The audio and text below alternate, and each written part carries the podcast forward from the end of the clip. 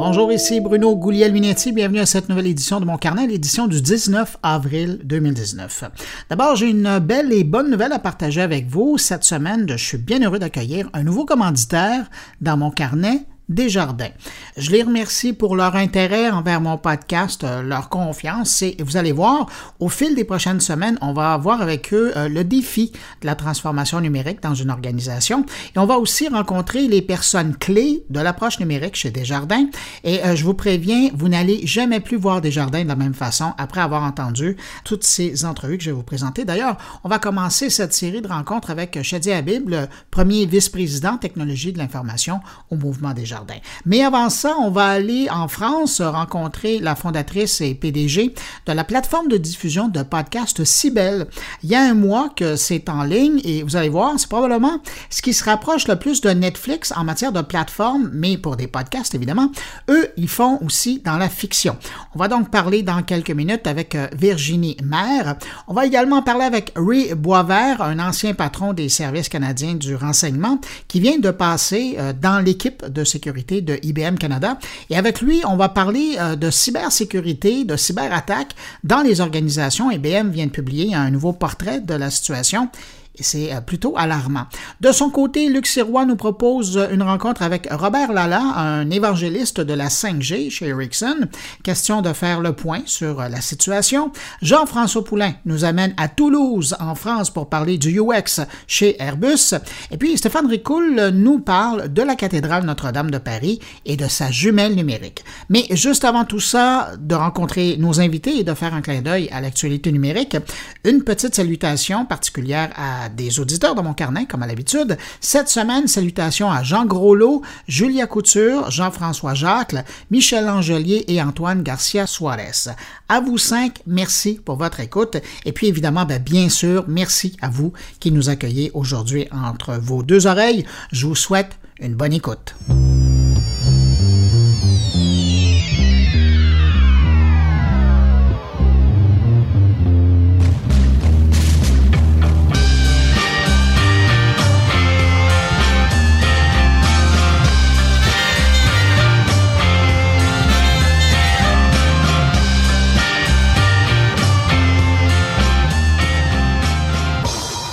J'ai presque le goût de commencer cette revue de la semaine numérique en disant comment Facebook, ça n'a pas de bon sens.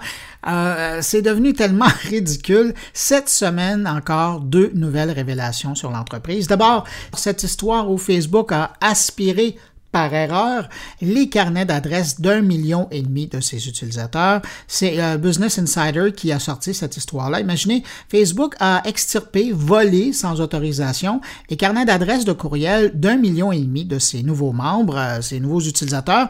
Et ça, ça a commencé à partir de mai 2016. Chez Facebook, euh, qui confirme la chose, d'ailleurs, on dit que c'est dû à une procédure qui a mal fonctionné.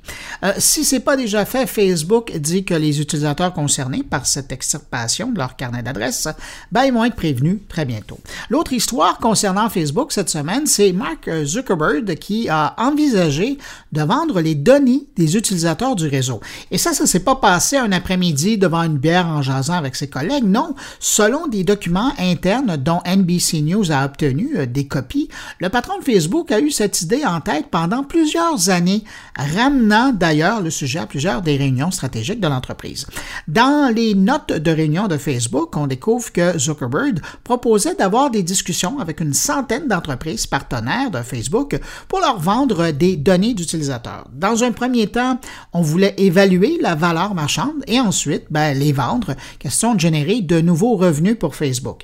Et je vous rappelle, hein, avec sa face très angélique, Mark Zuckerberg a toujours nié vouloir vendre les données des utilisateurs de Facebook. Ben, imaginez, il a l'air un peu fou.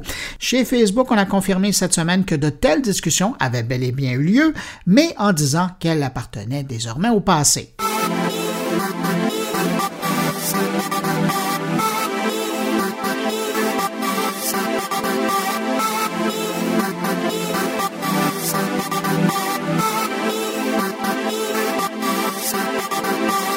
Bon, quand même une bonne nouvelle de chez Facebook et après j'arrête d'en parler pour cette semaine, c'est promis. L'entreprise travaille à développer son propre assistant vocal pour concurrencer Alexa et Siri. Vous allez dire oui, mais il y avait déjà quelque chose qui existait, genre M. Là. Ben, vous avez raison, Facebook avait développé un assistant intelligent pour Messenger, mais il y a quatre ans de ça. Mais bon, c'était plus un robot conversationnel et puis M, ben, ça n'a pas vraiment connu beaucoup de succès. Alors c'est disparu. Donc Facebook travaille sur autre chose maintenant, voyant l'intérêt accordé au Google Home, au Alexa et au Siri. Maintenant, est-ce que les gens vont faire confiance à Facebook avec toutes ces histoires euh, euh, qu'on entend chaque semaine, et donc avec ce type de produit? Moi, j'avoue que je suis pas certain, mais bon, on verra avec le temps. À la différence des joueurs euh, déjà en place dans le paysage, Facebook dit travailler au développement de technologies d'assistants vocal et d'intelligence artificielle susceptibles de fonctionner dans euh, leur gamme de produits de réalité virtuelle et de réalité augmentée.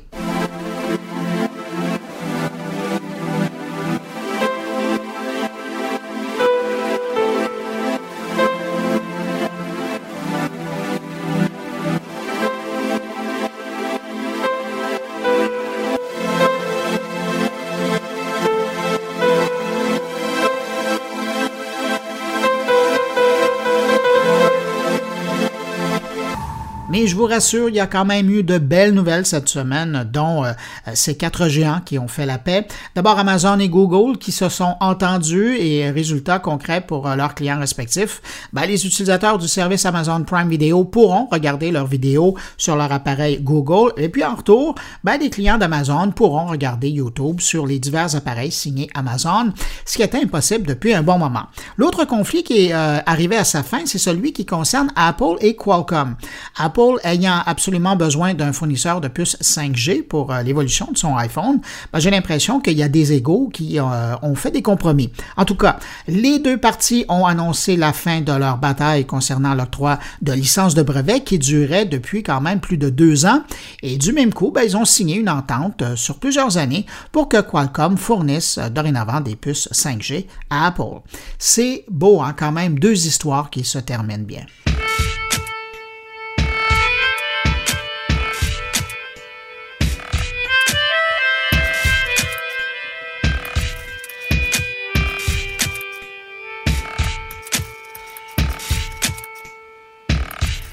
Vous vous en souviendrez peut-être, euh, il y a quelques semaines encore, Microsoft euh, vous demandait de cesser d'utiliser le furteur Internet Explorer et même de le désinstaller carrément de votre ordinateur. Et eh bien là, on commence à comprendre un peu mieux pourquoi. Euh, l'entreprise a émis ce conseil qui sortait un peu nulle part. On vient d'apprendre euh, qu'une faille de sécurité dans le furteur Internet Explorer permet d'accéder et de récupérer des données de l'ordinateur qui fonctionnent sur Windows. Et ça, même si vous utilisez des logiciels de navigation comme Google Chrome et Firefox. C'est le chercheur en sécurité John Page qui a révélé l'histoire cette semaine. Et si je résume un peu, là, euh, ben, dans un contexte où le furteur Internet Explorer est toujours installé sur un ordinateur qui fonctionne sous Windows, ben une faille de sécurité dans le logiciel peut être exploitée par des pirates informatiques pour accéder et s'emparer des données du système d'exploitation Windows. Alors, juste un conseil, désinstallez s'il vous plaît Internet Explorer au plus vite.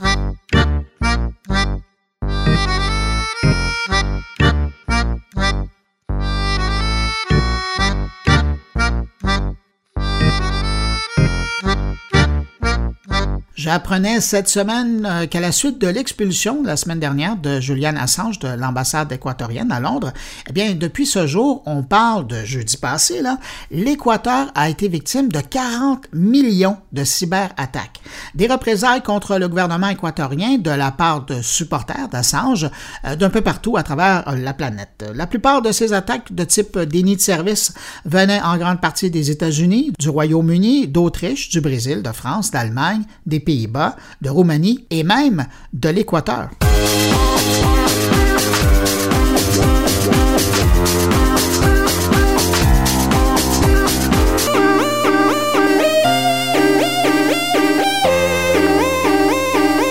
A deux semaines, on apprenait que Amazon préparait euh, des petits écouteurs pour faire concurrence aux AirPods d'Apple. Eh bien, cette semaine, on découvre que Microsoft, à son tour, est aussi à développer des concurrents pour les AirPods. Et j'avoue que c'est plutôt surprenant parce que, mis à part sa console de jeux Xbox, Microsoft n'a connu que des échecs lorsqu'il est venu le temps de faire des petits appareils euh, électroniques. Ben, la Xbox est quand même un peu grosse, là, mais vous comprenez ce que je veux dire. Pensez à son baladeur Zune ou plus récemment au Windows Phone. Donc, Microsoft serait en train de travailler sur des Surface Buds.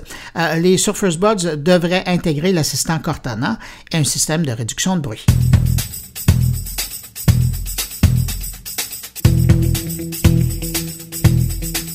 Si vous êtes un super utilisateur de Google, ça va probablement vous intéresser de savoir que le moteur de recherche teste présentement une nouvelle fonction de recherche par date. En fait, chez Google, on teste présentement deux nouvelles commandes pour effectuer des recherches par date. On pouvait déjà chercher par date en passant par la section Outils pour raffiner sa requête, mais là, on peut simplement utiliser les commandes before, une certaine date, ou after, une certaine date, pour affiner davantage la recherche et donc accéder à des documents qui correspondent à cette période spécifiquement. Et en passant, la version française avant et après fonctionne également.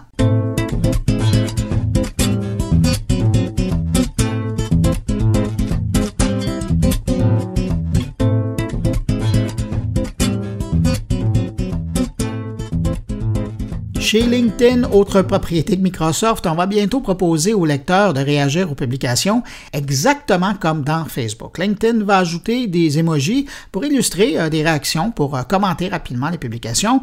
J'ai hâte de voir à quoi ça va ressembler parce que LinkedIn précise que les emojis sont adaptés à un contexte professionnel. Mais on pourra choisir parmi cinq possibilités, dont le like classique, célébrer pour féliciter quelqu'un, euh, le emoji j'adore, l'emoji inspirant et l'emoji curieux. Les emojis de réaction publication seront disponibles dans les prochains mois pour l'ensemble des utilisateurs.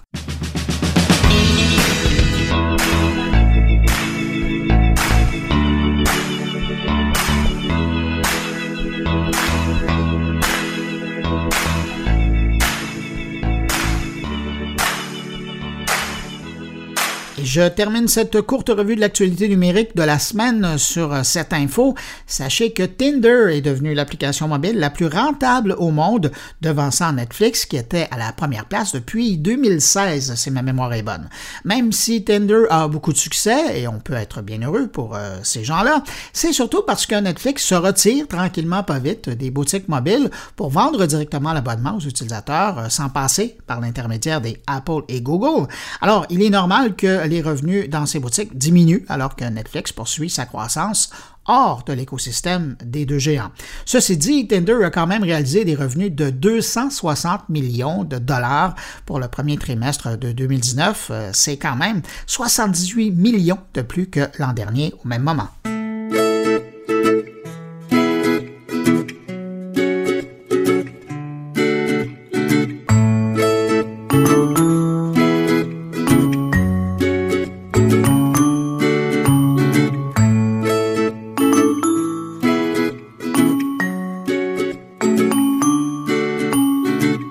Avant de passer aux entrevues de la semaine, un petit clin d'œil à deux nouveaux podcasts qui sortent cette semaine. Au Québec, euh, Québécois vient de lancer Narcos PQ. C'est le bureau d'enquête de Québécois qui produit une série de 10 émissions qui met en lumière l'univers des narcotrafiquants québécois les plus importants et les plus influents au monde.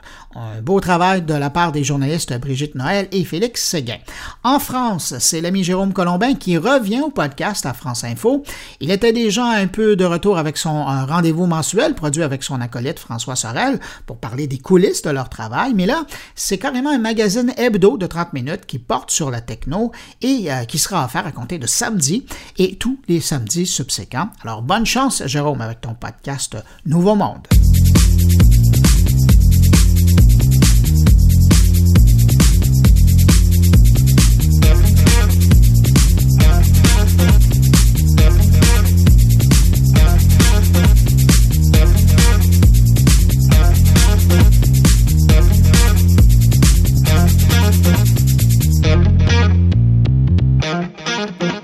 C'est quand même fou euh, comment les projets de nouvelles plateformes de distribution de podcasts pullulent depuis des mois dans le monde de la francophonie.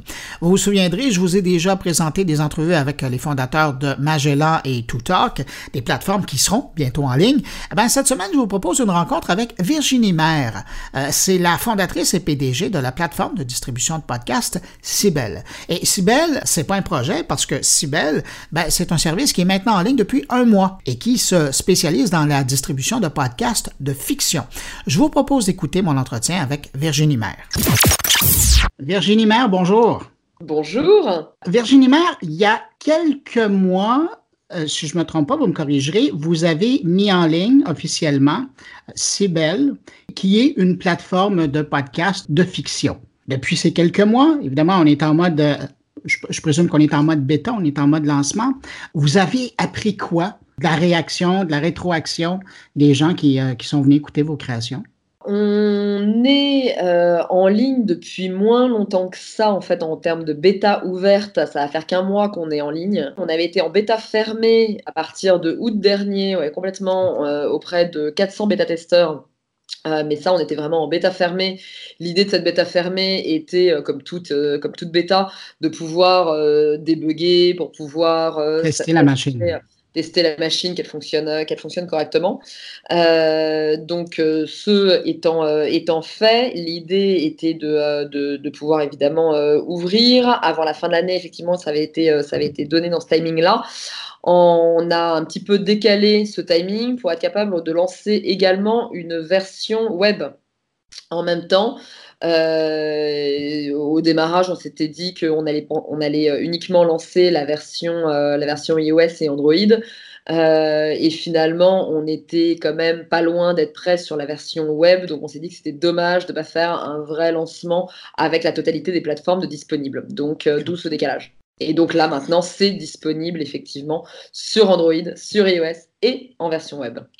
Quand on regarde ça de notre côté de l'Atlantique, on a l'impression qu'il y a vraiment un boom au niveau du podcast euh, en France. Il y a des gros joueurs qui s'annoncent, des gros joueurs natifs. Euh, il y a aussi du traditionnel, je pense au groupe Lagardère, qui s'intéresse au podcast.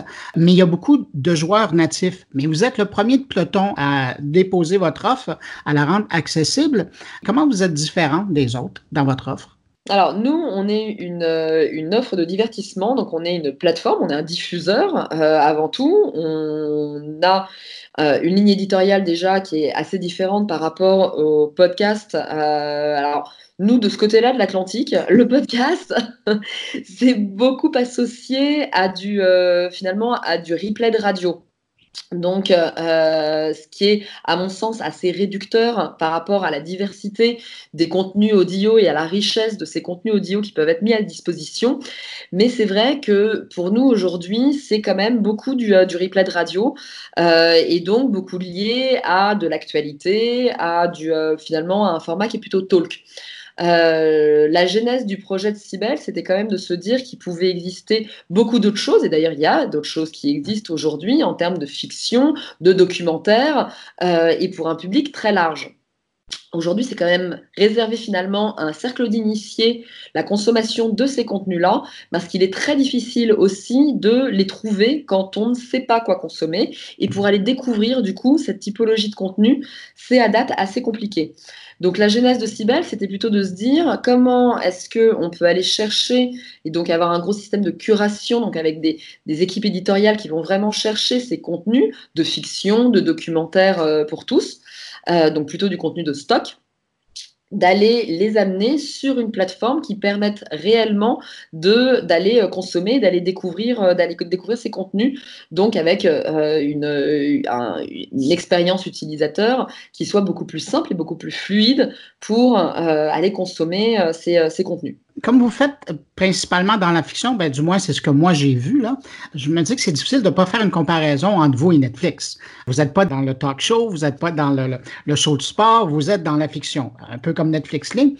Je poursuis mon parallèle. Euh, Netflix, au départ, allait chercher des créations à l'extérieur et tranquillement, pas vite, avec les années, a commencé à investir euh, dans la production euh, Netflix et euh, signé. Parallèlement, il loue toujours des DVD. Je pense pas que vous allez vous mettre à louer des cassettes, mais donc je vais pas de ce côté-là. Mais je me demandais, vous, dans votre cas, est-ce que dans un premier temps, vous êtes dans mode acquisition et par la suite, vous allez être dans la production?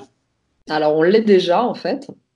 On est déjà effectivement, le catalogue il est constitué de deux manières. Euh, vous l'avez très bien évoqué, c'est d'aller chercher effectivement des choses qui sont déjà existantes pour pouvoir les proposer sur la plateforme Cybelle et donc d'avoir un vrai travail éditorial sur le contenu pour le mettre en avant euh, et pour euh, faciliter en fait leur accès et leur découverte.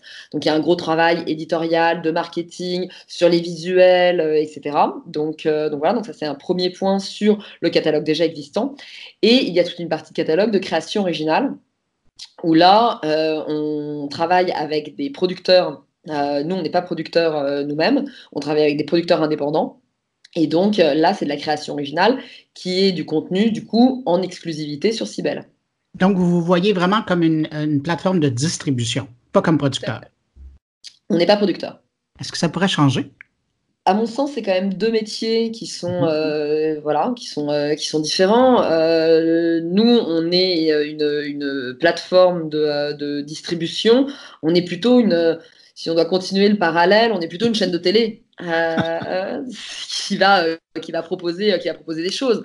après, l'idée de Cybelle, c'est de proposer le meilleur de la création, le meilleur du contenu. Et donc, il y a des choses très belles qui existent déjà. Donc, l'idée, c'est d'aller chercher pour pouvoir exploiter ces contenus-là sur la plateforme Cybelle.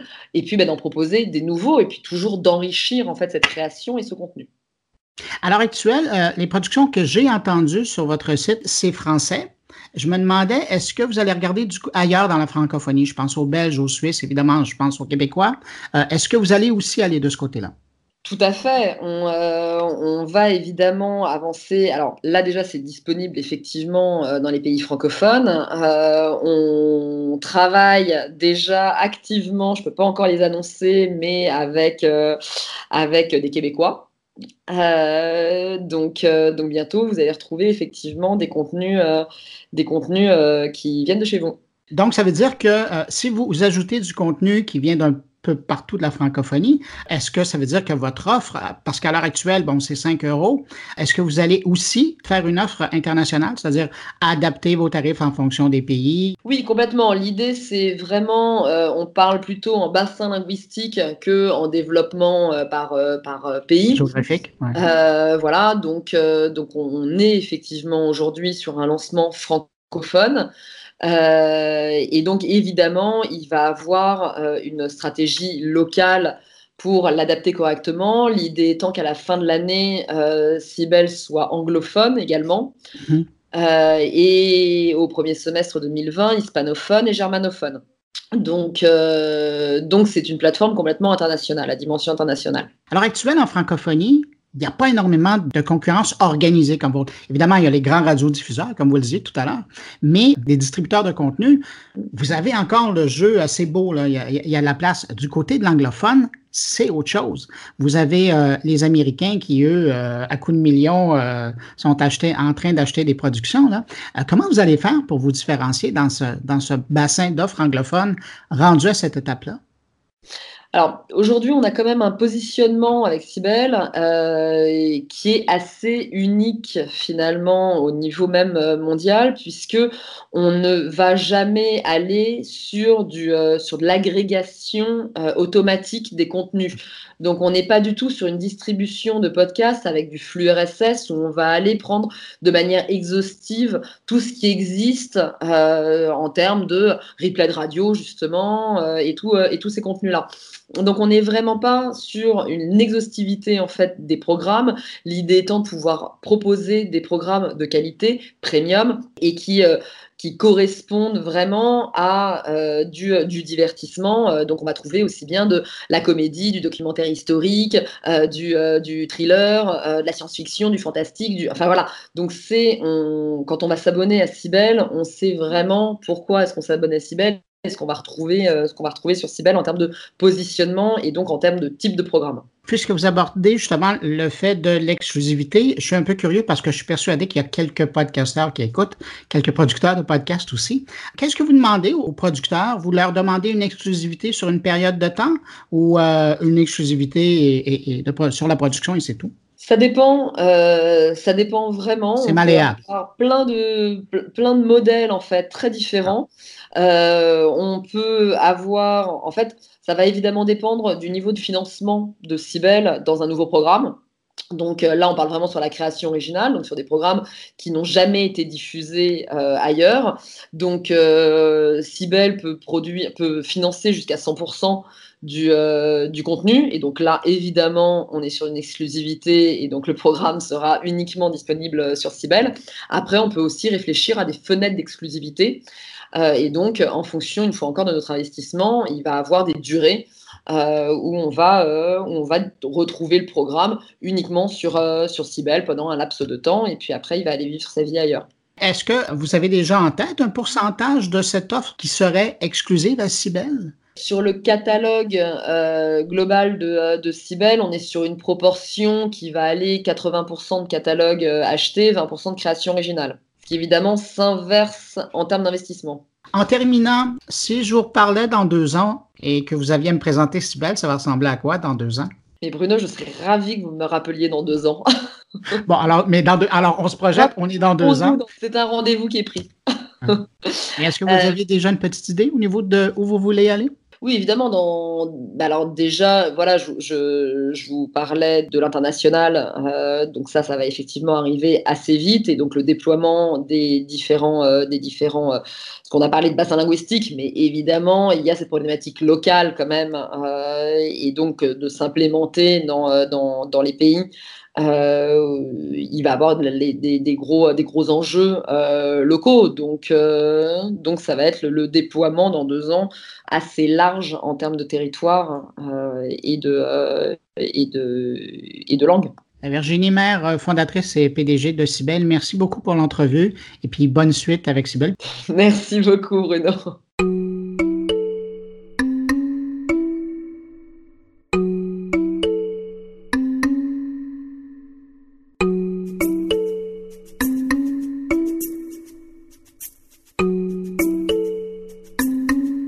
Comme je vous le disais au début de mon carnet, euh, je suis pas mal fier cette semaine de vous annoncer que Desjardins est officiellement un commanditaire de mon podcast pour sept semaine. Et euh, dans le cadre de cette collaboration qui va être échelonnée sur cette semaine, je leur ai proposé de me laisser rencontrer les joueurs clés de la transformation numérique de Desjardins. Et vous savez quoi? Ils ont accepté. Alors, au cours des prochaines semaines, je vais vous proposer des rencontres avec ces gens-là. Et vous allez voir, c'est fascinant de pouvoir rencontrer des gens qui sont vraiment au beau milieu du changement numérique de cette institution. Parce que là, on va rencontrer des gens dont le quotidien, c'est de préparer demain pour leurs membres, pour leurs clients et pour leurs collègues. Cette semaine, on va casser la glace de cette série avec un des deux grands patrons du numérique chez Desjardins. Voici ma rencontre avec Shadid Habib, le premier vice-président technologie de l'information au mouvement Desjardins. Si je vous décrivais comme l'homme de la transformation numérique chez Desjardins, est-ce que je me trompe? Euh, euh, c'est très important. Transfert numérique, euh, non, vous vous trompez pas, mais je, je fais ça en partenariat avec euh, ma collègue Nathalie Larue, qui est la première vice-présidente de stratégie et marketing pour le groupe. Et pourquoi choisir cette notion de co-leadership? C'est primordial et c'est super intéressant. Il, vient de sortir un article de George Moore de Harvard à ce sujet-là. Déjà, il y a quelques années, on a décidé pour relever le défi transfert numérique, ça peut pas être seulement à faire. Ça peut pas être seulement TI. Il faut trouver une formule où est-ce qu'on est centré sur le membre client. Et la meilleure façon de se centrer sur le membre client, c'est prendre dans une institution financière, on a beaucoup de capacités technologiques qui touchent nos membres clients, mais il y a aussi toute la notion de stratégie d'affaires et comment on veut être centré membre client combiner ces deux éléments pour être capable de mobiliser toute l'organisation. Fait qu'on a choisi un modèle de co-leadership. Fait que oui, je suis co-leader de la transfo numérique pour euh, répondre à votre question. Mais il y a quelque chose qu'on peut pas vous enlever et dont vous possédez vraiment le, mandat chez Desjardins, c'est tout le volet de la technologie. Ça, et, puis j'ai découvert en, préparant l'entrevue que vous avez mais quand même une grosse équipe. Hein. C'est quoi? C'est 4500 personnes qui travaillent au quotidien à développer et à entretenir et à penser aux solutions actuelles et aux solutions de demain? Exact. Mais pensez-y, une institution financière aujourd'hui, dans la chaîne de valeur d'une institution financière, la technologie, elle est partout. Elle est, elle est même primordiale. 70% de tout ce qu'on fait au niveau projet pour nos membres et clients ont des composants technologiques. Oui, effectivement, il y a 4500 personnes qui travaillent en technologie chez Desjardins, dans les secteurs d'assurance, dans les secteurs bancaires et dans tous les secteurs transverses qui appuient la transformation numérique.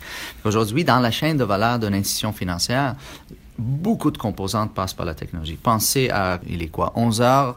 Fait qu'à ce moment, il y a à peu près 800 à 1000 transactions par seconde qui passent par les plateformes technologiques. Ça, c'est seulement dans le domaine bancaire. Hein.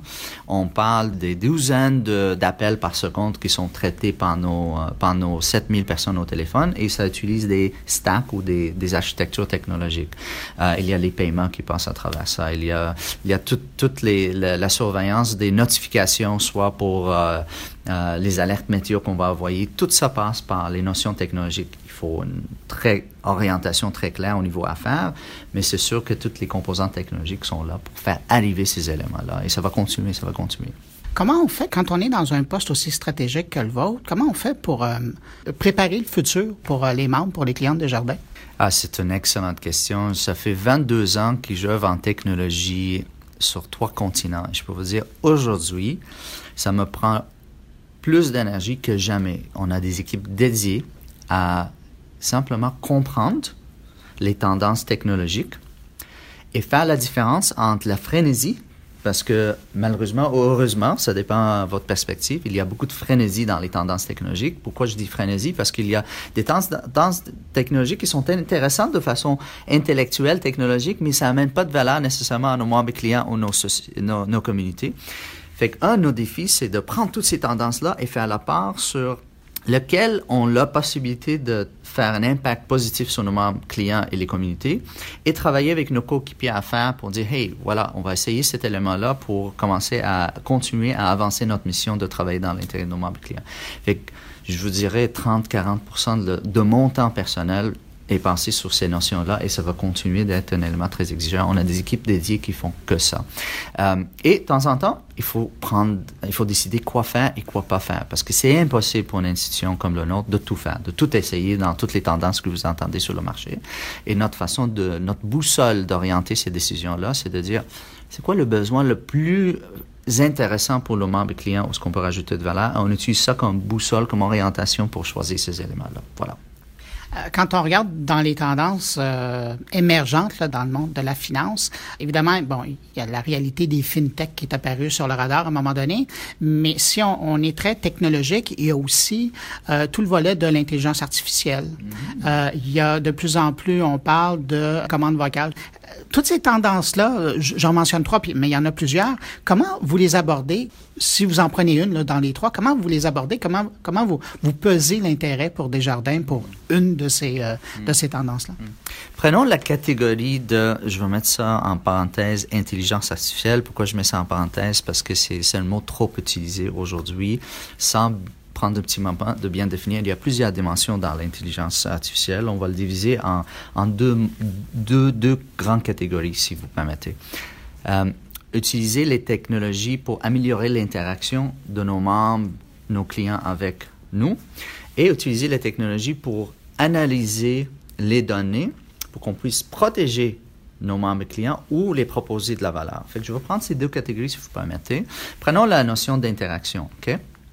Euh, pensez, on a lancé, oui, Google Home récemment. On est parmi les premières institutions au Canada, les grandes institutions financières, ce que vous pouvez demander avec la voix votre solde, euh, solde compte de chèque, euh, Visa? Hier, je parlais avec un de nos, employés qui a accueilli quelqu'un qui est aveugle, qui ne peut pas voir. Et la, la personne a adoré, adoré cette fonctionnalité-là. OK?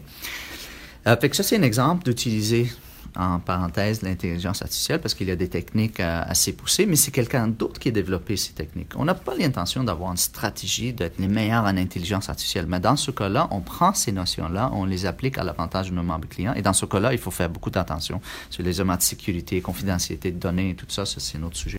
Un autre exemple d'utiliser ces genres de techniques dans l'interaction avec nos membres clients, vous avez sûrement entendu parler de l'assistante virtuelle sur Accéder. Fait sur Accéder, L'an passé, 700, 800 000 conversations ont eu lieu avec notre assistante virtuelle pour conseiller nos membres clients à notre façon, la façon coopérative. C'est-à-dire, si je vois que vous avez du cash, de l'argent dans votre compte chèque, qui en passant ne fait pas beaucoup d'argent pour vous comme membre, et l'assistante virtuelle va vous proposer live, euh, en temps réel, d'ouvrir un compte épargne avec vous pendant que vous êtes sur la session sur Accéder Mobile.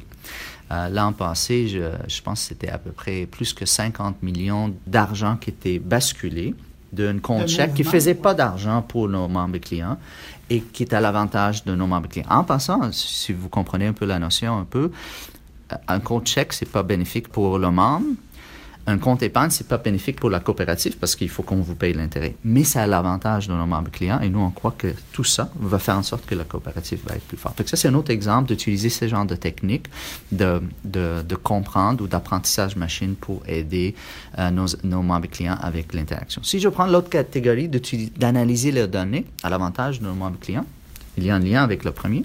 Mais ça fait longtemps que les institutions financières utilisent ce qu'on appelle les techniques d'intelligence artificielle.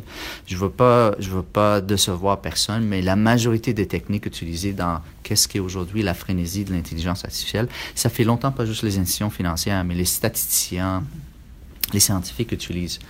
Aujourd'hui, on a une convergence de trois technologies qui font en sorte qu'on peut faire beaucoup plus. Et oui, ça va changer le monde. C'est déjà commencé, c'est en train de changer le monde.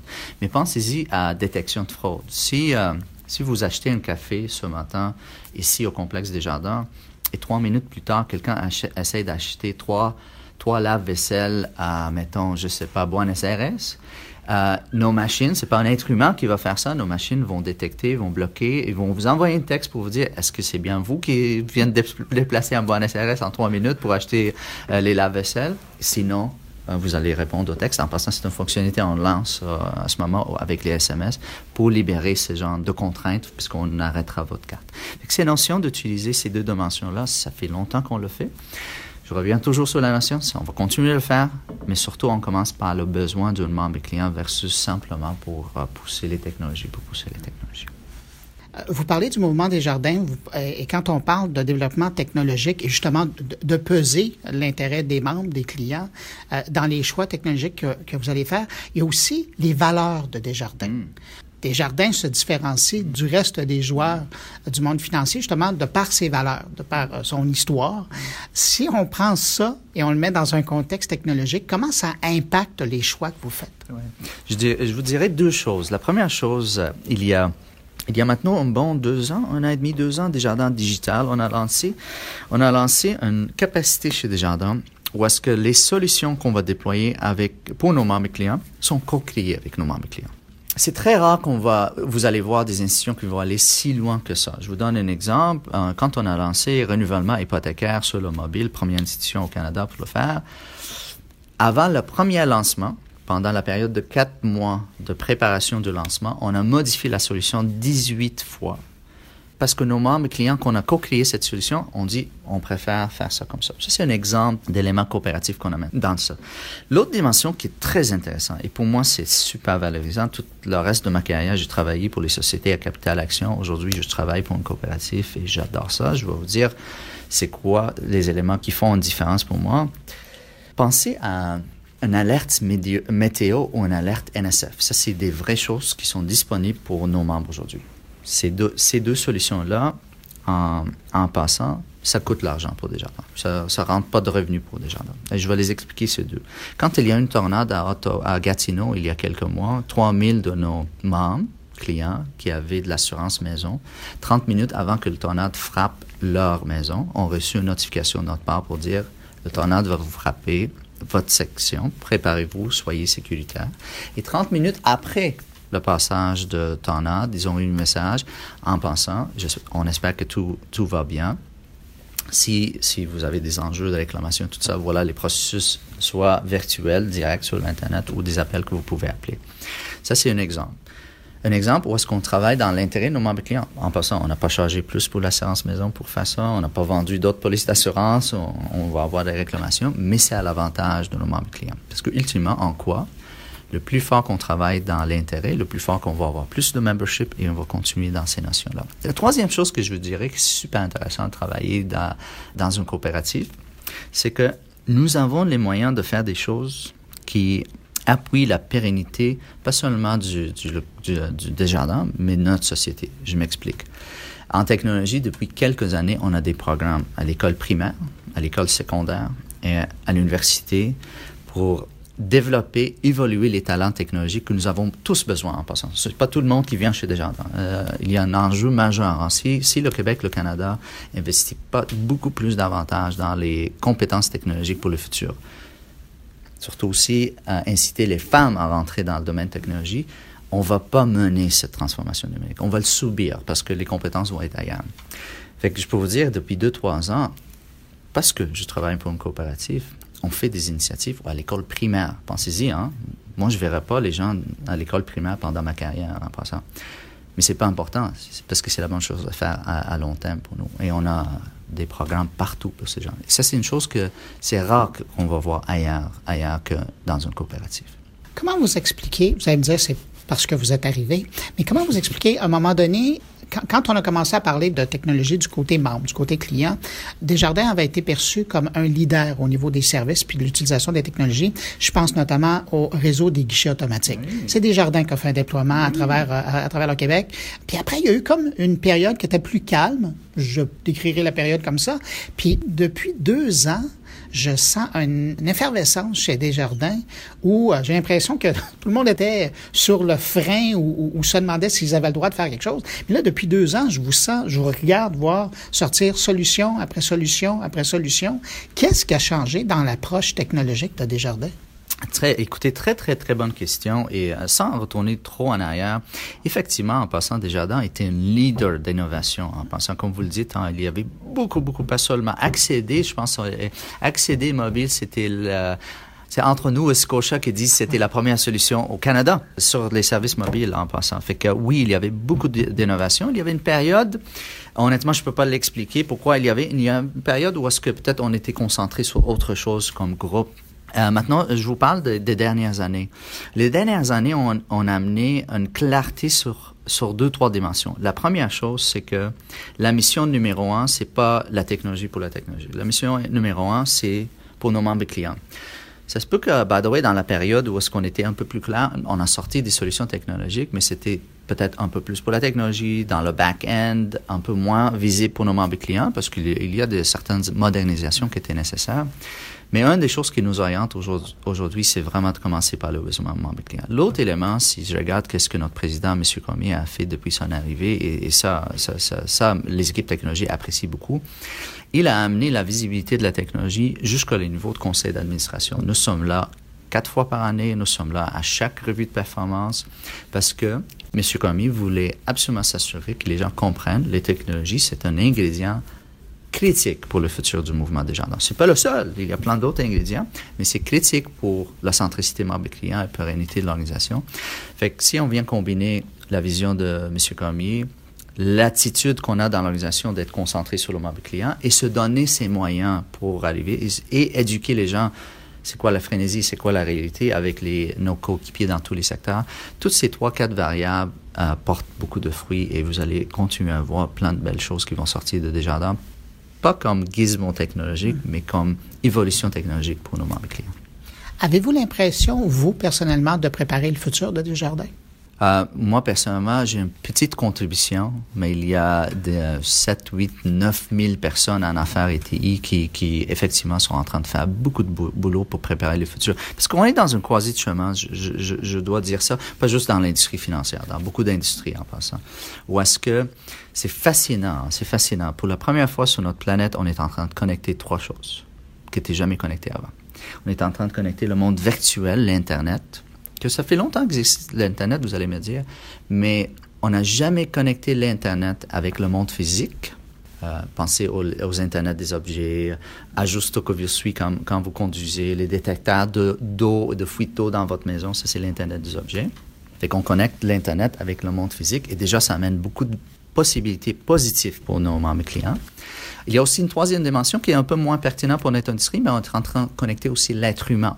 Pensez-y à détecter toutes sortes de, de toutes les signes vitaux d'un être humain aussi et de le connecter presque en temps réel avec les médecins, avec toute la gestion de santé. Dans notre société, pour la première fois, ces trois choses sont en train de se combiner. Et ça va être très important qu'on mène, qu'on se dote des capacités, des talents ici au Québec, au Canada, pour relever ce défi-là. Mais aussi, ça va être très important qu'on pose les bonnes questions l'inclusion intellectuelle et technique, s'assurer que tout le monde vienne avec nous, de pas créer euh, une hyper concentration de ceux qui comprennent et comprennent pas ces, ces genres de technologies.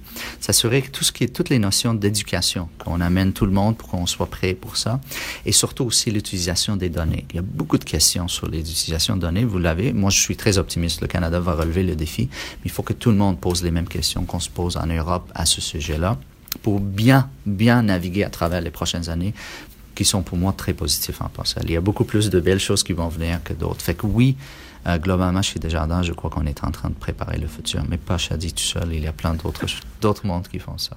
Je vais quand même poursuivre dans, dans mon approche plus personnelle.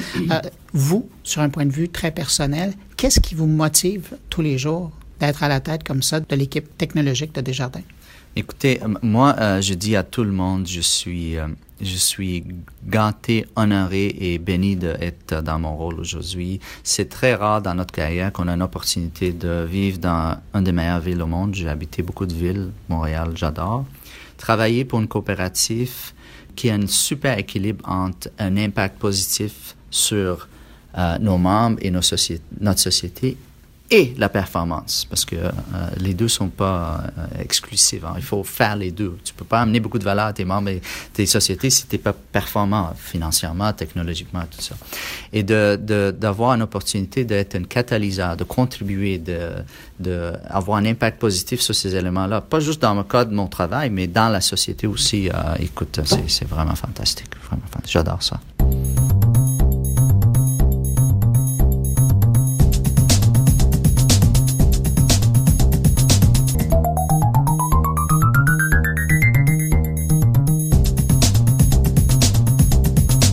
Cette semaine, IBM publiait les résultats d'une enquête au sujet du niveau de préparation des organisations en matière de résistance à une cyberattaque. Et le seul mot qui me vient en tête, c'est c'était rare.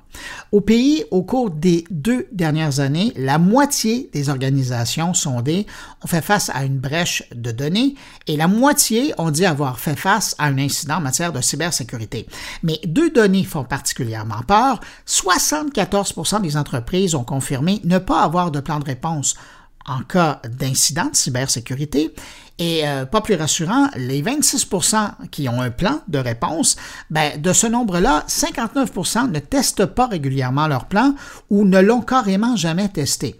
Pour discuter de la situation, je me suis entretenu avec Ray Boisvert. C'est un ancien patron des services canadiens du renseignement qui vient de passer dans l'équipe de sécurité de IBM Canada. On écoute. Quand vous regardez les résultats de la dernière étude, vous qui vous spécialisez quand même dans le monde de la sécurité, comment vous lisez ça? Ah, bien, il y a quand même une situation qui, euh, est un peu euh, euh, décevant d'un certain point. Il y a quand même eu un agrandissement au niveau de la compréhension, aussi le niveau de d'inquiétude que les organisations, les sociétés, les institutions privées ont envers les, questions de, menaces cybersécuritaires.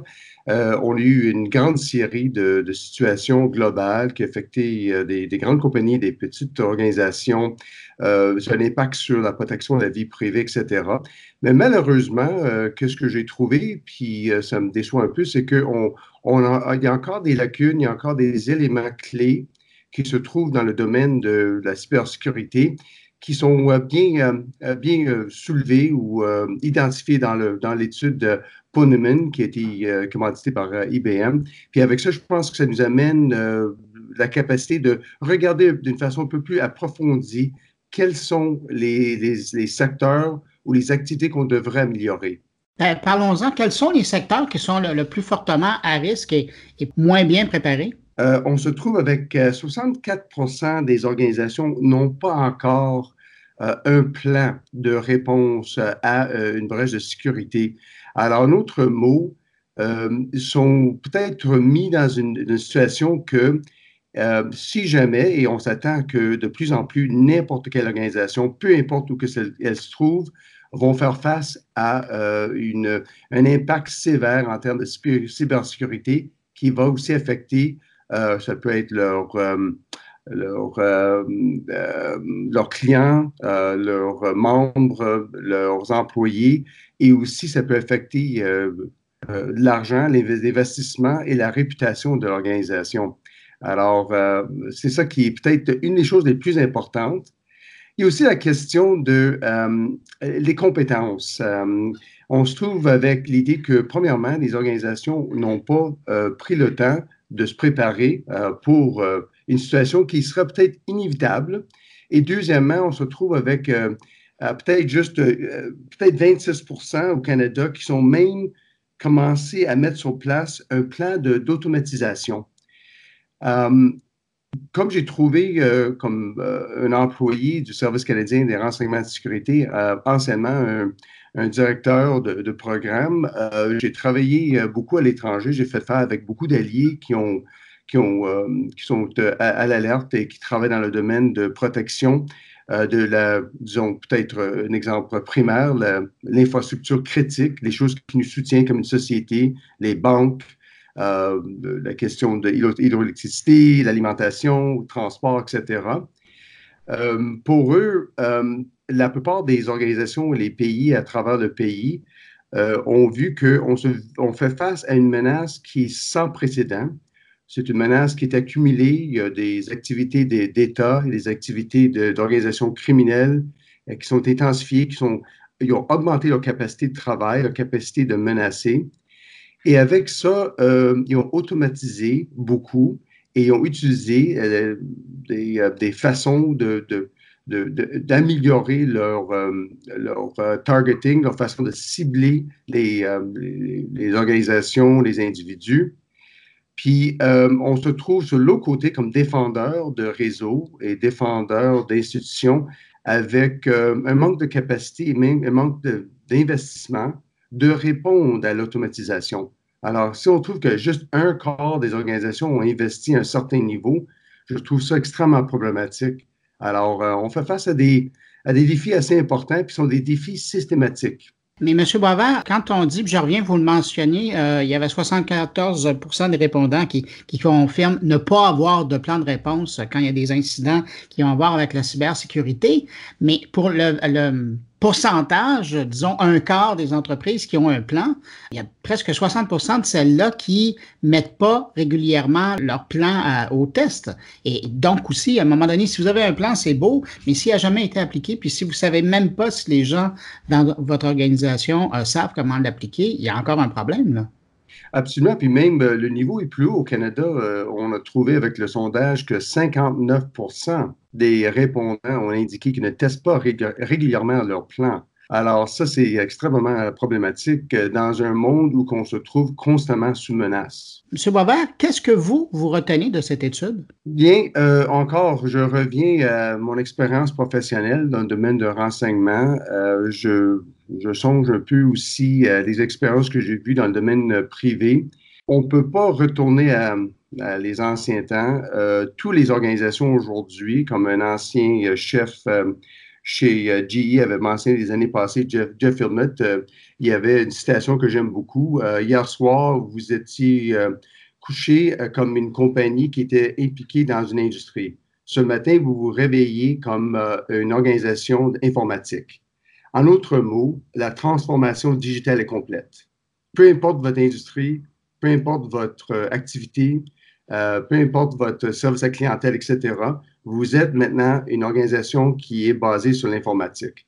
Alors, il faut regarder, il faut réinventer le Matrix qui nous aide à gérer les risques. Et encore, le sondage nous indique qu'il y a, encore des lacunes, il y a encore des, grands écarts dans les efforts de, des conseils qui sont responsables pour les organisations et aussi pour, disons, l'équipe euh, exécutive euh, d'une grande nombre de compagnies au Canada. Pierre Boisvert, ancien euh, directeur adjoint au Service canadien du renseignement de sécurité, maintenant de l'équipe de sécurité de IBM Canada. Merci pour l'entrevue. bien, un grand plaisir et bonne journée. Merci, au revoir. Au revoir.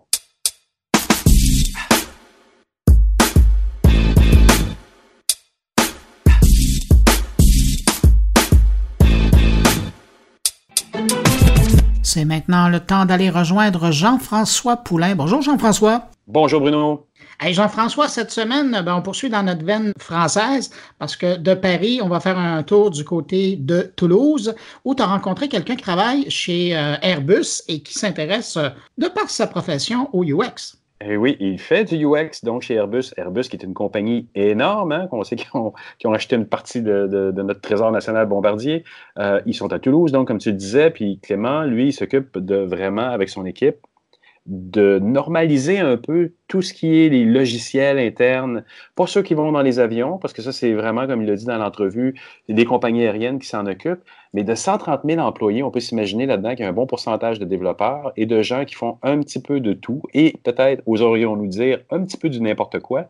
Et, on peut s'imaginer que dans des grandes organisations comme ça, à la limite, ça devient un problème d'apprentissage et, peut-être parfois de sécurité, mais surtout d'apprentissage, parce que un développeur va faire une application pour euh, euh, les, liquides à monter à bord des avions, un autre va en faire un autre, un autre va en faire un autre, et aucune ne se ressemblera. Du coup, ça veut dire que tout le monde qui vont les utiliser, euh, ils ne se retrouveront pas ou ils vont avoir une courbe d'apprentissage qui est assez élevée.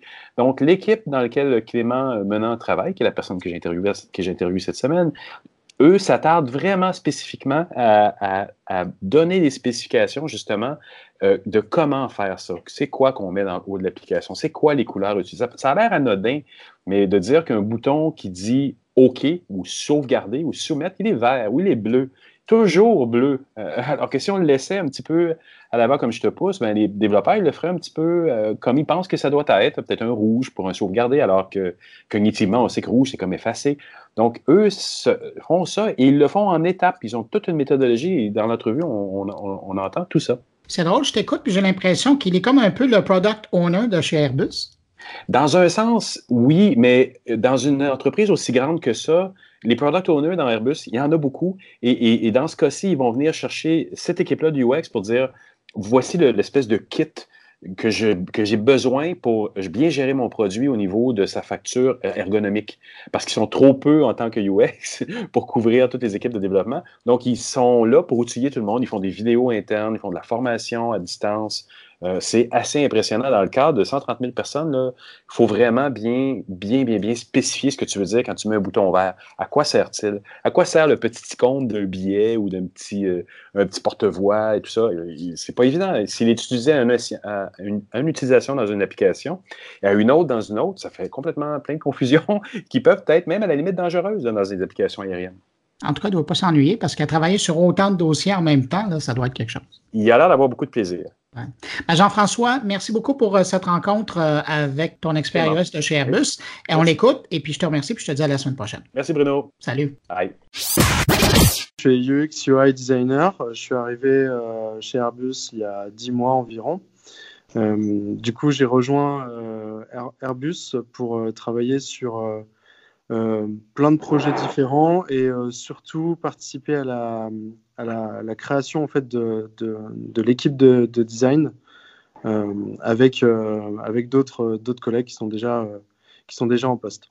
Euh, donc, c'est une, une, grosse entreprise, on est, on est 130 000 employés et ah il n'y a, pas, a pas énormément de designers.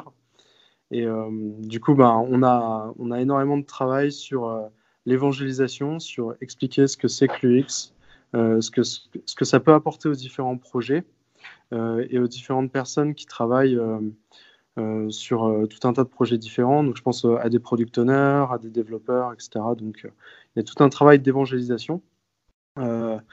et après, il y, a, y, a, toute une partie aussi recrutement, parce qu'on on a, on, recrute énormément de, de designers en ce moment. Et j'en profite d'ailleurs pour pour euh, passer un petit message pour ceux qui sont intéressés, mais euh, n'hésitez pas à aller sur airbus.com/careers et on a pas mal de, postes à pourvoir et euh, ah on met des offres régulièrement.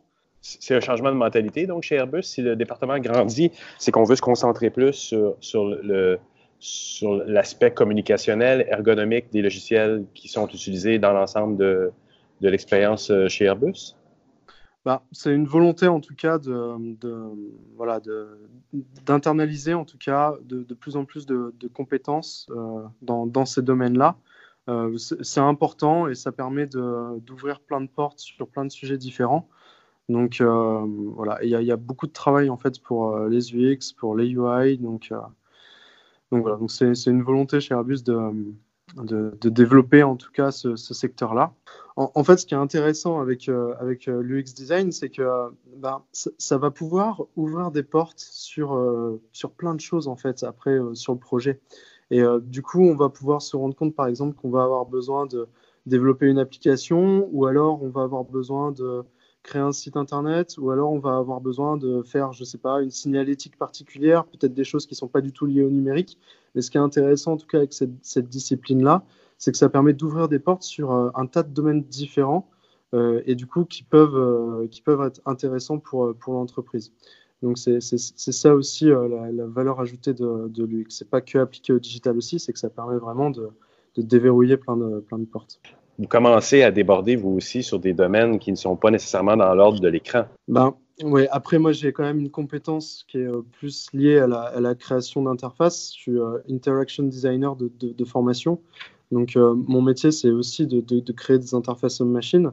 Mais après on a des, profils qui sont vraiment plus orientés UX research et qui eux voilà, ne, vont pas forcément produire des écrans, mais vont plutôt produire des expériences maps, ce genre de choses en fait pour ensuite définir la, typologie de projet qui va pouvoir euh, résoudre les, points de douleur, les, pain points de l'utilisateur. Donc, euh, bah, on, a ça sur une multitude de, projets. Airbus, voilà, on, fabrique des avions principalement. On ne fabrique pas que des avions, on fait aussi des hélicoptères, euh, on fait des, satellites. Donc, ça, c'est les, différentes branches. ce, qui est, ce, qui est, intéressant aussi, c'est que bah, quand on va faire un avion, du coup, on va le, Par exemple, je pense à l'A330. C'est un avion, on, va le, faire pour des compagnies aériennes, donc on va mettre des, êtres humains dedans. Mais aussi, cet avion, il va être décliné pour, euh, pour l'armée. Ça va être aussi un, avion de, de, ravitaillement en vol pour du carburant ou pour du ah transport de, fret. Donc, euh, ça va être euh, des, produits qui vont être déclinés pour plusieurs typologies de, métiers différents. Du coup, nous, euh, on, axe vraiment notre travail sur du, B2B, en fait, sur du business to business. Et euh, il y a plein de personnes qui me disent euh, chez Airbus, tu dois travailler dans les interfaces dans les, avions, ce genre de choses. En fait, non, ça c'est vraiment du ressort des airlines parce que eux connaissent très bien leurs utilisateurs et, l'offre de service qu'ils veulent donner à, leurs utilisateurs. Donc c'est plutôt les, compagnies aériennes qui travaillent ce genre de choses ou les partenaires euh, d'Airbus ou des, compagnies. Et après, nous, on se focalise plus sur euh, du, B2B euh, ou alors du, du, B2E, du B2E, du business to, to employee, pour optimiser la, productivité des, des, gens qui travaillent sur, par exemple, les, chaînes d'assemblage. Alors, c'est pas, rien. Tu dis, vous êtes 130 000 employés chez Airbus, c'est quand même énorme. Puis ça doit couvrir plusieurs langues aussi, parce que c'est quand même pas juste en France que c'est localisé, non, des usines d'Airbus. Exactement, on est dans le monde entier. Il y, a, il y en a euh, aux États-Unis, on a des chaînes d'assemblage aux, États-Unis, on en a dans toute l'Europe, euh, France, Espagne, euh, Allemagne, Angleterre, on a en Asie aussi, il y a une chaîne d'assemblage en Chine, il y en a, on a des équipes en Inde, il y en a vraiment partout. Donc forcément, bah, on parle, on parle anglais tous les jours. on a des collègues qui viennent un peu de, partout. c'est très top. Et puis là, dernièrement, dans l'actualité, on a vu que Airbus avait, avait racheté la, la C-Series de, de, Bombardier au Canada. Oui, absolument. Voilà, donc il y, a aussi, euh, on a des collègues canadiens maintenant. Donc ah oui, d'accord. Et qui sont, sont partis chez vous, sont, sont en France? Bah, J'en ai pas rencontré encore, c'est tout récent, mais euh, j'espère qu'on pourra aller au Canada voir un petit peu comment ça fonctionne là-bas, euh, dans les usines. Ah bah, tu seras bienvenu. Donc ça, c'est pour la partie vraiment métier, avion, les, les, produits qu'on fait et les, les, entreprises avec qui on, on travaille. Mais après, donc pour mon métier plus particulièrement, donc je travaille sur le, le design system je travaille avec une équipe où y a, on est plusieurs designers et euh, on a aussi euh, un, product manager, une personne qui nous aide à, optimiser la façon dont on travaille. On a des développeurs aussi front. Donc euh, l'objectif du design system, c'est d'apporter de la cohérence entre l'ensemble des applications et des services qu'on fournit à nos clients, mais qu'on produit aussi en interne. Donc, ce qui est intéressant avec ce projet, c'est qu'on est amené à avoir un tas d'interfaces différentes euh, qui vont traiter énormément de sujets différents. On va avoir des interfaces qui sont dédiées à des compagnies aériennes, des interfaces qui sont dédiées à un usage interne, voilà, on aura plein de plein d'interfaces différentes. Notre rôle, c'est d'essayer d'harmoniser tout ça. Donc, du coup, on fournit un service à tous les tous les, les designers et les développeurs. On leur donne un UI kit pour qu'ils puissent produire des maquettes plus rapidement avec le, branding d'Airbus. Et on fournit aussi une librairie de composants JavaScript pour les développeurs.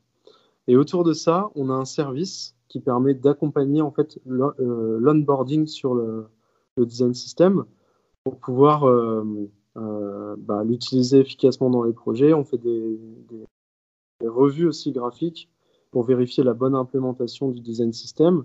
Et puis on leur prépare une roadmap d'adoption pour tous les projets qu'ils n'utilisaient pas avant pour voir comment ils peuvent l'adopter et combien de temps ça va leur prendre et quels, quels efforts ils doivent faire sur du long terme. Puis ça, c'est important parce que ce que les gens ne réalisent pas, les gens qui écoutent en ce moment ne réalisent pas nécessairement, c'est que dans une entreprise de 25 000 ou de 150 000 personnes, tu as des développeurs euh, dans, des départements que toi, peut-être, tu verras jamais, mais qui, s'ils ne sont pas un petit peu encadrés, ils risquent de faire un petit peu du n'importe quoi. Aussi bon et aussi bien intentionné qu'ils soient, ils n'ont pas nécessairement des notions de, comprendre la méthodologie qui vient avec le fait de comprendre comment faire une application qui fonctionne bien, qui est compris par des êtres humains. Donc, ce que, tu, ce que vous faites là dans le département, c'est de faire un espèce de kit pour aider à tous ces développeurs-là à comprendre ces, tous les in and out, si je peux le dire en anglais, de, de, la création d'un logiciel compréhensible par un humain, parce qu'ils savent, ils le font et ça fonctionne. Mais historiquement, on a vu aussi des logiciels où les gens, ça leur prend un mois à apprendre comment ça, comment ça fonctionne. Euh, êtes dans des choses extrêmement spécialisées là, chez Airbus en plus. En fait, il y, a toujours une part d'interprétation euh, d'une marque. Euh, par exemple, euh, avant le design system, on avait des, style guides, des chartes graphiques en fait. Mhm. C'est des documents en PDF statiques et on n'a jamais tout dedans en fait. Donc forcément, on doit l'interpréter pour la retranscrire sous la, sous la forme d'interface. Et en fait, on s'aperçoit que bah, chaque designer, chaque développeur a une manière différente de l'interpréter. Et du coup, ça crée des incohérences entre les patterns de navigation dans les applications. Et du coup, on s'aperçoit que ben, on va redévelopper à chaque fois un header différent, à chaque fois qu'on va faire une application mobile, alors qu'en fait, on pourrait réutiliser tout ce code-là une fois pour tout le monde. Et euh, c'est un peu l'idée. quoi. Donc après, le design system, c'est une initiative qui est plutôt répandue dans les, euh, dans les grands groupes. Euh, Google l'a fait pour Material Design. Airbnb, ils ont leur propre design system aussi. Mm-hmm. voilà, Apple aussi, ils ont, ils ont leurs propres guidelines. Euh, il y a Salesforce qui a Lightning Design System, il y a IBM qui a Carbon Design System. Donc tout le monde crée un petit peu son design system. L'objectif, c'est vraiment euh, d'harmoniser euh, d'harmoniser tout ça, d'apporter de la cohérence et de réduire les coûts de production. Bah après, il y a, des problématiques qui sont spécifiques à, chaque projet. Hein. Si, par exemple on fait une application pour une compagnie aérienne, ça va pas être les mêmes problématiques qu'une application pour les personnes qui travaillent dans les chaînes d'assemblage. Après, l'intérêt, c'est d'essayer de trouver un, système qui répond au maximum euh, aux besoins de tout le monde. Après, vraiment, ce qu'on a de spécifique au projet, ça ne sera pas forcément intégré dans le design system, en tout cas pour le moment parce qu'on essaye de faire quelque chose qui répond au maximum euh, aux, besoins de, tout le monde. Euh, si ce n'est pas un besoin qui est universel, ça sera développé spécifiquement par le, par le projet. Mais euh, ouais, il y a des règles de, des, des règles d'harmonie, d'usage à suivre, ouais, c'est sûr. Et dans, une entreprise de cette envergure-là, j'imagine que vous faites beaucoup d'évangélisation, vous vous déplacez, de la formation. Alors, moi, je suis basé à Toulouse, donc au siège, Central Entity. En fait, on a, on a trois entités chez Airbus. On a Defense and Space, hélicoptère, commercial aircraft. Et la, quatrième, c'est le siège social qui est basé à, Toulouse, en fait. Donc, euh, moi, je suis au siège euh, avec, euh, avec l'ensemble de mon équipe. et du coup, notre objectif, c'est d'être transverse dans l'ensemble des divisions. Donc, de, de, faire appliquer en fait le design system pour la partie Defense and Space, la partie commercial aircraft, la partie hélicoptère. Donc, l'objectif, c'est de descendre après dans toutes les subdivisions. Est-ce que vous faites de la formation? Est-ce que vous faites des conférences à l'interne pour sensibiliser les gens à, ça aussi? Comment vous procédez pour être euh, toujours un peu présent psychologiquement dans les, dans les têtes de tout le monde? Oui, bah alors euh, ouais, il y a beaucoup de ça, il y a beaucoup de, présentations. Alors par exemple, euh, le, design system, on vient de, le lancer officiellement il y a trois semaines. Ah oui. pour, l'occasion, on a fait un, événement de lancement avec un de nos responsables, un de nos managers, qui a fait l'introduction du projet pour expliquer bah, la, valeur que ce projet avait et l'intérêt qu'on travaille dessus et qu'on l'adopte. Mhm. et ensuite, on a fait une présentation à destination des développeurs, des designers, des product owners, où on a montré des cas concrets d'utilisation euh, comme ça, on, peut se l'approprier euh, plus, facilement. Donc ça, c'est une présentation de, lancement officiel qui a duré euh, une heure et demie environ, qui était très bien reçue. On a eu des, super bons retours après. Elle a été retransmise en vidéo en même temps sur notre, notre, portail interne sur lequel on communique. Et là, on va faire prochainement ce qu'on appelle un, un Airbus Live. En fait, c'est une communication interne. On va euh, euh, se, filmer et puis euh, parler du design system. voilà. Donc, on a tout plein de, canaux de communication. Après, forcément, c'est aussi du bouche à oreille. C'est aussi bah, bah, en parler autour de soi. faire des petites conférences de temps en temps. Bon, après, on a, on a plein d'autres plein canaux de, de, communication. On a aussi un Slack dédié. On a, voilà, il y a plein de, ça, doit être difficile dans un, contexte comme ça de ne pas dire euh, Ah, avant c'était comme ça et maintenant c'est mieux parce que c'est comme ça. Faut pas vouloir froisser non plus toute une génération de programmeurs qui. Euh, mais, la tentation de dire Regardez comment c'était fait avant et maintenant on est rendu à ça. Vous avez été capable de faire une présentation en, ne tenant pas compte de ça? Euh, bah, forcément, quand on, quand on parle de ce type de projet, on évoque l'héritage de tout ce qui se faisait avant. Et en fait, on, se sert de ça comme, comme argument aussi pour euh, expliquer mm. que il, faut, il faut changer cette façon de fonctionner. Donc, euh, typiquement, quand on commence un design system, une des premières choses que, que l'on va faire, ça va être de faire un inventaire en fait de l'ensemble des écrans, l'ensemble des composants d'interface pour identifier les, euh, donc les, les, composants qui sont redondants entre les applications, ceux qui sont le plus utilisés, et aussi les, les incohérences qu'il y a entre eux. Et l'objectif, c'est de euh, euh, ben, en créer un seul à partir de ces 50 euh, composants. Par exemple, on peut avoir 50 boutons différents. Ça sert à rien d'avoir 50 boutons différents. Ou alors 15 headers différents. On va en faire qu'un seul. Donc, on va essayer mhm. d'harmoniser tout ça. Et en gros, la, la, la, démarche est, vraiment bien accueillie. les, les, gens ont envie de l'utiliser parce qu'ils comprennent que ça, que ça a du sens et que ça sert à rien de refaire les mêmes choses à chaque fois. Donc euh, bon, on n'a pas trop de mal à le, à le vendre. Euh, là où on a un peu plus de réticence, c'est pour le, euh, les projets qui sont déjà en prod, en fait. C'est pour leur dire, bah voilà, il va falloir faire un effort supplémentaire pour adopter le design system. Et bah là, c'est un petit problème parce que forcément, ça, ça impacte le budget du projet. Donc, il, il, va falloir débloquer des fonds pour mettre à jour le projet. Donc, euh, on a toute une stratégie pour ça avec euh, une matrice d'adoption sur du très long terme où les projets ne le sentent pas forcément passer. Ça s'étale sur plusieurs sprints. Avec, par exemple, au début, on va demander euh, juste de rajouter une dépendance en fait du design system dans, le code. c'est une, première étape. Ça, ne coûte pas grand chose, mais c'est déjà un bon début. Ensuite, la deuxième étape, ça va être bah, de remplacer les variables de style par les variables du design system, nos variables de style. Ce qui fait que quand vous allez faire des mises à jour centralisées, ça va les faire dans Exactement. Et là, tout de suite, on arrive au niveau 1 d'adoption.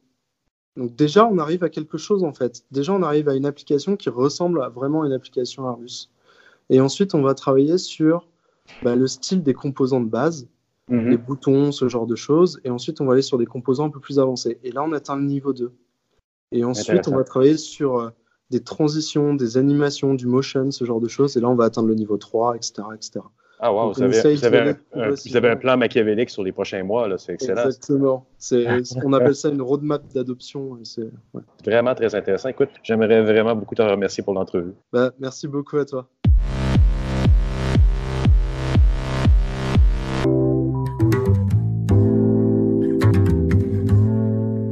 Cette semaine, Luc Sirois, le patron de Prompt, l'homme qui est toujours à la recherche des gens qui font avancer la technologie, nous fait parvenir une carte postale sonore de Québec, alors qu'il s'entretient de 5G avec Robert Lala, l'évangéliste de la 5G chez Ericsson.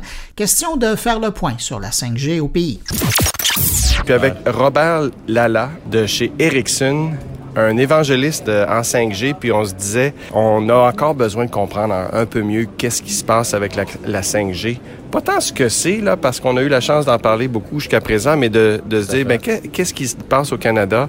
Comment est-ce qu'on va un petit peu, puis au Québec, chez nous, mm. qu'est-ce qui se passe chez nous? Dans un contexte où on en entend tellement parler dans le monde? Qu'est-ce qui se passe? En fait, ce qui se passe aujourd'hui, c'est vraiment la révolution capable du sans fil. C'est un peu limitant d'appeler le 5G comme une évolution du 4G. Oui, toi, tu me dis toujours, euh, écoute, c'est pas juste la, vitesse. Exactement. C'est pas que la latence ou la vitesse, c'est vraiment transformer des industries, ramener du cellulaire dans les, euh, les domaines où ils sont pas habitués d'avoir du cellulaire, dans les entreprises, dans les petites entreprises. Et en fait, le programme encore disponible aujourd'hui permet aux PME d'avancer leur offre, bonifier leur offre, rentrant dans des nouveaux marchés pour être les leaders au Canada principalement au Québec pour exporter leur technologie à travers le monde. mais ça veut dire quoi, là? on dit révolutionner des industries. C'est ça. Donne-nous des exemples de comment, euh, comment le, des réseaux 5G, c'est différent, puis comment ça s'applique, par exemple, dans un contexte manufacturier, par exemple? Alors, dans le manufacturier, spécifiquement dans ce qu'ils appellent l'industrie 4.0, je pense aujourd'hui, quand on parle du 4G, il y a une limitation où les opérateurs sont seulement capables de vous fournir des 4 SIM qui ont tout du 4G par rapport à des milliers de SIM avec un même tarif. Bientôt, avec des technologies comme 4M1 ou Narrowband IoT, ce que ça permet, c'est d'offrir des meilleurs tarifs sur des technologies à base du use case, les cas d'usage et l'usage nécessaire. C'est-à-dire, on pourra parler des 4 SIM dans les 2 à 3 dollars le mois ou on pourrait parler des 4 SIM beaucoup plus coûteux, mais qui viennent avec la qualité de service pour euh, gérer, par exemple, des voitures autonomes ou des autobus autonomes, le transport autonome. OK. Et puis, donc, quand tu fais l'allusion au 4G, par exemple, c'est que 4G, c'est une antenne, un service, la même affaire pour tout le monde. Dans, le 5G, c'est différent. Exactement. Un concept de base de 5G, c'est du network slicing. Network slicing permet aux opérateurs de faire des tranches de services aux PME et aux services nécessaires avec les codes d'usage. C'est-à-dire les personnes qui ont besoin de latence de 1 milliseconde, de 10 gigs de données à travers l'air. En fait, c'est les personnes qui vont avoir euh, accès à ces services mais qu'on parle des millions des millions d'objets de connectés d'IoT qui va permettre d'avoir des cas d'usage dans l'agriculture, dans l'industrie, euh, dans l'IoT, euh, en fait, ils vont avoir des coûts associés reliés à cet usage. Donc là, si je comprends bien, un fournisseur de services, donc un carrier, va, va pouvoir euh, découper, hein, slicer son, son spectre et son service pour offrir plusieurs services différents, d'un fois à haute vitesse, d'un fois à basse vitesse, d'un fois à haute qualité, d'un fois à basse qualité, euh, d'un fois pour une industrie, d'un fois pour un service critique. C'est donc un une antenne, un réseau, mais de multiples couches de réseau. J'ai-tu bien compris? C'est exactement ça. L'antenne va permettre euh, de supporter un réseau qui lui-même va trancher. Ça veut dire que dans l'architecture du réseau, il va y avoir plusieurs tranches et certaines tranches vont avoir plusieurs nœuds ou d'autres. Par exemple, on pourrait pencher une tranche qui n'aura pas du charging ou pas des, des, affaires critiques parce que c'est relié à des objets connectés euh, de basse valeur. C'est-à-dire, l'opérateur peut faire en sorte l'architecture de son réseau en conséquence. Et puis là, donc, ça veut dire aussi des, des, euh, des opérateurs qui peuvent être euh, différents, des opérateurs spécialisés, pas juste des grands opérateurs comme on connaît ça aujourd'hui, mais on pourrait voir des tiers différents? Tout à fait, c'est un point intéressant. On ramène un peu dans le domaine minière, ou si on regarde par exemple les industries, on pourrait voir des opérateurs qui se basent uniquement sur une industrie pour supporter les cas d'usage, par exemple minière, euh, souterraine.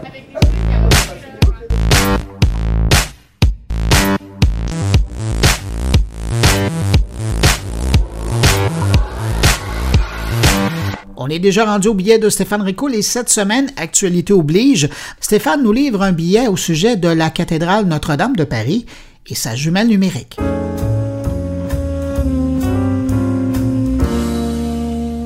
Bonjour Bruno et bonjour à tous tes auditeurs. Bruno, cette semaine, encore une fois, merci beaucoup de me prêter un peu de temps entre les deux oreilles de tout ce beau monde qui t'écoute. Très étrangement, peut-être, je vais vous parler aujourd'hui de Notre-Dame de Paris. Impossible que vous soyez passé à côté de l'actualité de lundi dernier, bien entendu, mais c'est sous l'angle numérique que je voulais traiter cette catastrophe qui a détruit en partie 850 ans d'histoire.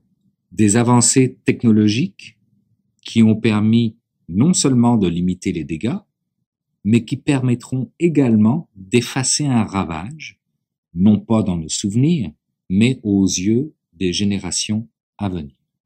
La première technologie à laquelle je fais allusion concerne les drones.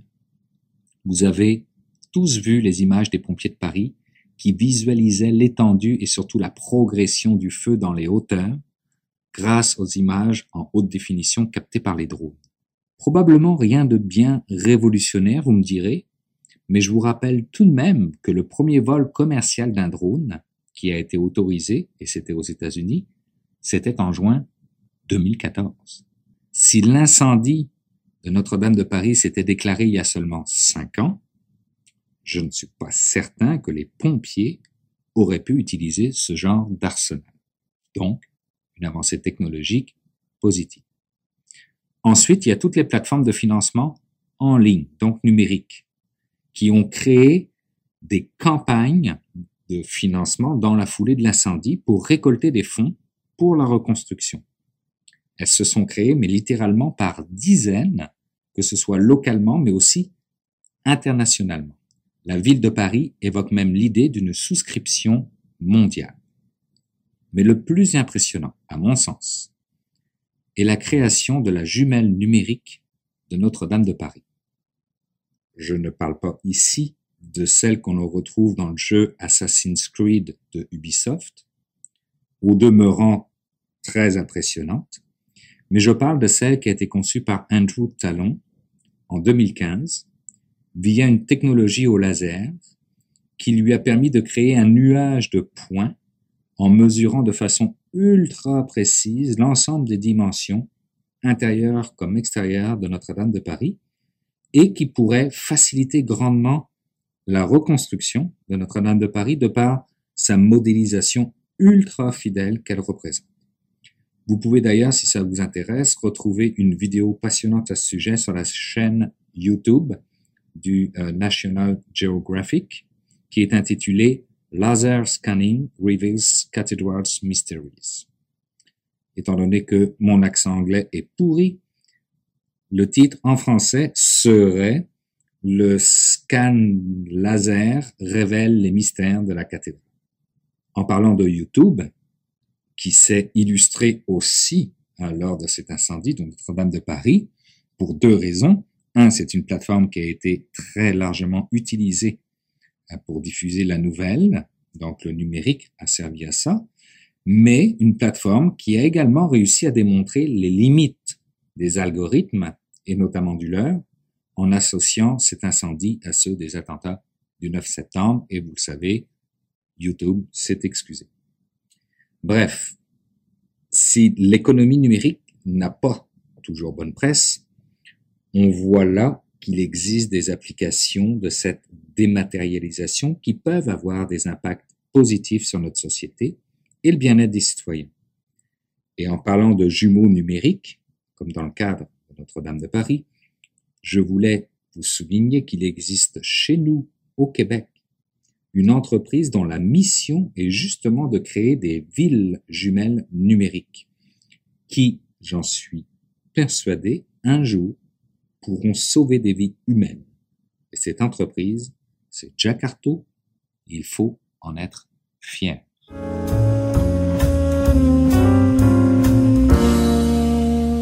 Ben voilà, c'est déjà tout pour cette édition de mon carnet pour cette semaine. J'espère que vous avez apprécié. Merci à mes invités, merci à mes collaborateurs, Jean-François Poulain, Luc Sirois et Stéphane Ricoul, et merci aussi à mon nouveau commanditaire Desjardins. Je vous le rappelle, n'hésitez pas à passer le mot autour de vous si vous pensez que mon carnet peut intéresser vos amis, vos connaissances. C'est simple, hein? Vous les invitez à se rendre sur mon blog moncarnet.com et le podcast et tous les détails sont là. Alors, si vous désirez me laisser un mot, vous pouvez le faire en passant par les réseaux sociaux. Vous savez, je vous lis sur la page SoundCloud de Mon Carnet ou encore par le blog à l'adresse moncarnet.com. Merci d'avoir été là. On se retrouve la semaine prochaine pour une nouvelle édition de Mon Carnet. Au revoir.